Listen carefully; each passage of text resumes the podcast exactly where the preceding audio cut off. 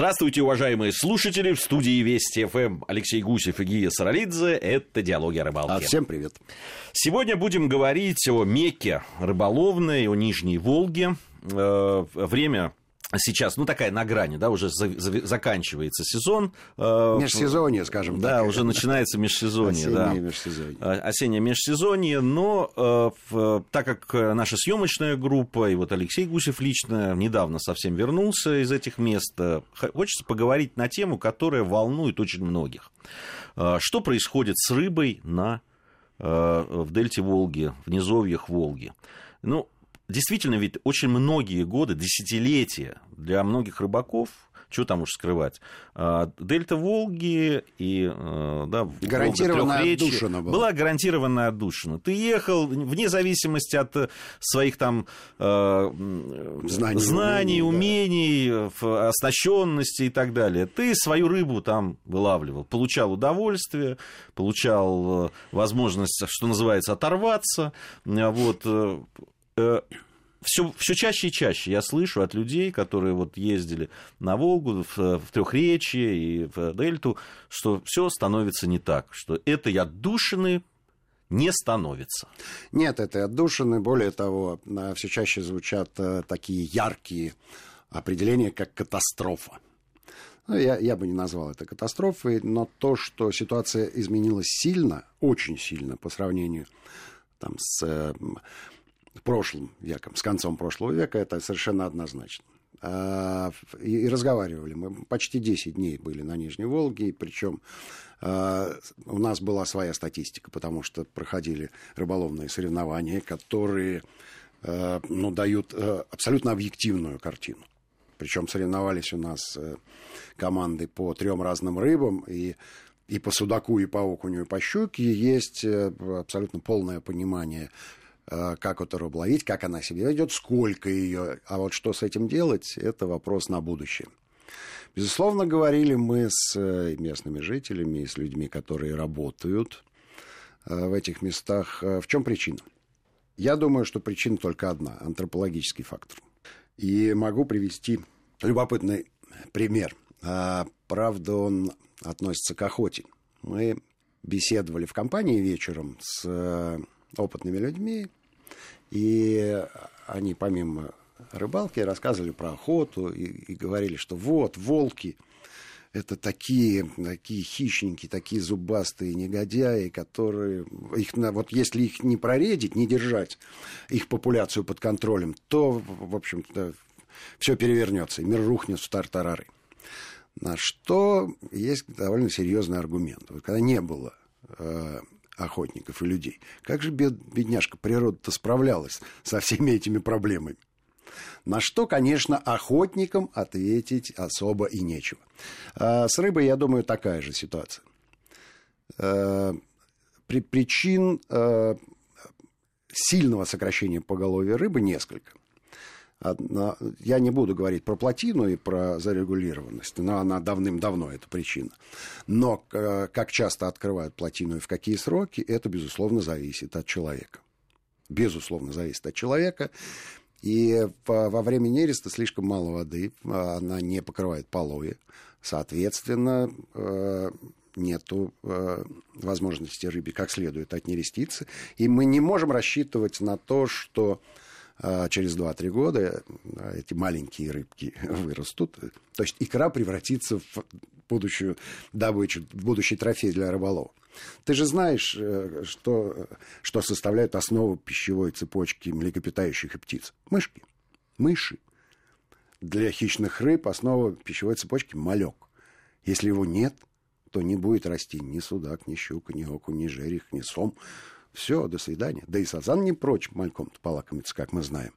Если его нет, то рушится вся пищевая цепочка, и дальше последствия этой цепочки мы ощущаем. Последствия отсутствия главного ключевого звена.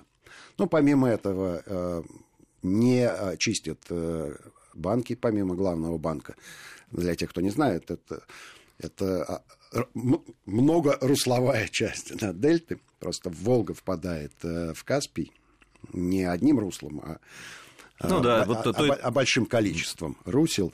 И чистится только одно, главный банк, потому что иначе бы не было судоходства и не было бы выхода в море. Все остальные банки не чистятся, соответственно, рыбе заходить тяжело. Ну и не надо, конечно, списывать со счетов браконьерство. Причем браконьерство как промышленное, так и любительское. То есть люди и сети ставят, и выгребают все подряд. И если раньше был повышенный интерес к рыбам осетровых пород, то теперь... Любые. Абсолютно. Абсолютно любые. Но есть и хорошие новости. Мы были на базе, рядом с которой несколько десятков гектаров рыборазводных угодий. Прелесть разведения рыбы на Нижней Волге заключается в том, что комбикорм не нужен. Вообще никакой корм не нужен. Рыбе достаточно. А кто занимается вот этим разведением?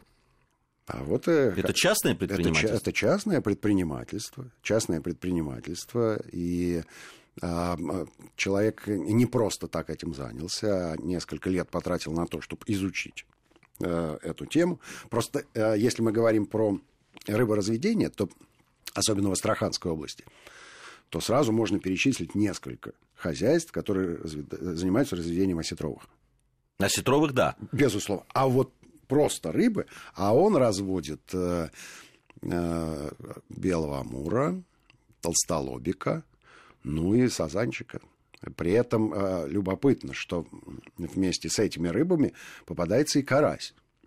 А вот карась он считает не товарной рыбой, ну, обычный карась, да, которого они там, как правило, называют буффало, но это неправильно. Буффало, да-да-да. Это серебряный карась обычный. Так он выпускает его в реку, тем самым увеличивает поголовье. И это замечательная история. Замечательная совершенно. Мне очень понравилось. И ну, мы в прошлом году еще делали съемки на этой базе. И в хорошую погоду, если ты медленно движешься по вот этим прудам на лодочке, то толстолобики выпрыгивают, как в известном, совершенно ставшем легендарном уже ролике в интернете, на Ютьюбе, когда они запрыгивают в лодку. Запрыгивают. Только там здоровые рыбы, а здесь они еще маленькие. Им 3 годика. Но я думаю, что они вырастут до нормального состояния и дадут шороху. Ну, то есть, здесь рыбу выращивают, но не выпускают. То есть, выпускают только нетоварного карася. Выпускают нетоварную, да. А остальное, ну, просто для... Остальное реализуют, да, реализуют. Но она хорошая, она чистая, ты же знаешь, да, что по вкусу нижневолжская рыба изумительна. Но, с другой стороны, ведь тут, наверное, местным властям, которые заинтересованы в притоке туристов, людей, которые бы приезжали на рыбалку, ведь, ну, если не будет рыбы, не станет и рыболов, перестанут приезжать люди на те же базы. И имело бы смысл, может быть, как-то озаботиться тем, чтобы вот так вот разводить уже, ну, не для там, может быть, не только для продажи, но и для того, чтобы выпускать просто. Спохватились, честно могу сказать, спохватились, и довольно давно спохватились, потому что сейчас без путевки уже абсолютно делать нечего на акватории, все это регулируется. И, безусловно, следят за тем, чтобы нормы вылова не превышали разрешенные значения. Ну и, конечно, надо работать над тем, чтобы повышалась культура рыболовства. Река восстанавливается довольно быстро, как показывает практика, то есть 5-6 лет вполне достаточно, если ей не мешать. Но я думаю, что мешать будут. А вот этот вот антропогенный фактор, его никуда не денешь. Надо просто приспосабливаться к условиям и понимать, что ситуация быстро не выправится, и мы можем рассчитывать, приезжая в Астрахань, только на то, что там есть. Как говорят знающие люди, есть заповедники, куда можно получить разрешение, и где водится щука призовых размеров, и рыба там, естественно, прячется от человека. Но никто особо туда не стремится, потому что получить разрешение чрезвычайно сложно, а потом зачем ловить рыбу в заповеднике, если это изначально запрещено. Да? Смысл заповедника. За очень дополнительные деньги просто отвести душу, ну, наверное, неправильно. Ну и есть места, куда просто тяжело добраться. Идти на катере, допустим, 120 километров. Ну все, это 3 часа в одну сторону, 3 часа в другую. Если мы говорим про конец осени, то и день-то и закончился. Ну, просто надо ночью выезжать. Либо ночью нельзя. Ночью маломерным судам запрещено передвигаться по акватории. Только в... Да, это очень опасно. В условиях да. дельты это абсолютно. Очень опасно. Да. Это сразу МЧС за собой вызываешь, просто сразу. Даже если ты хорошо ориентируешься. Но ночь такая не... Совсем не для перемещения в пространстве. На подушку голову, ручки под подушку и спи спокойно, дорогой товарищ. Утром проснешь. А вот выйти заранее может.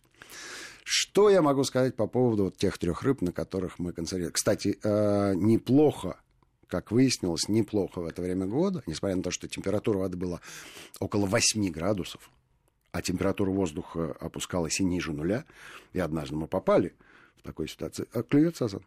Причем наш мых. Абсолютно по-летнему. Сейчас мы поговорим, у нас сейчас будут новости, после новостей мы об этом подробно поговорим, угу. потому что это интересно. Я тут видел фотографию из этих мест нашего приятеля Алексея Лысенкова. Да, мы были вместе с ним. Призовым таким приятным карасем пойманным. Об этом тоже поговорим. Сейчас новости, затем диалоги о рыбалке в составе Алексея Гусев и Гии Саралидзе вернутся на свое рабочее место и продолжат.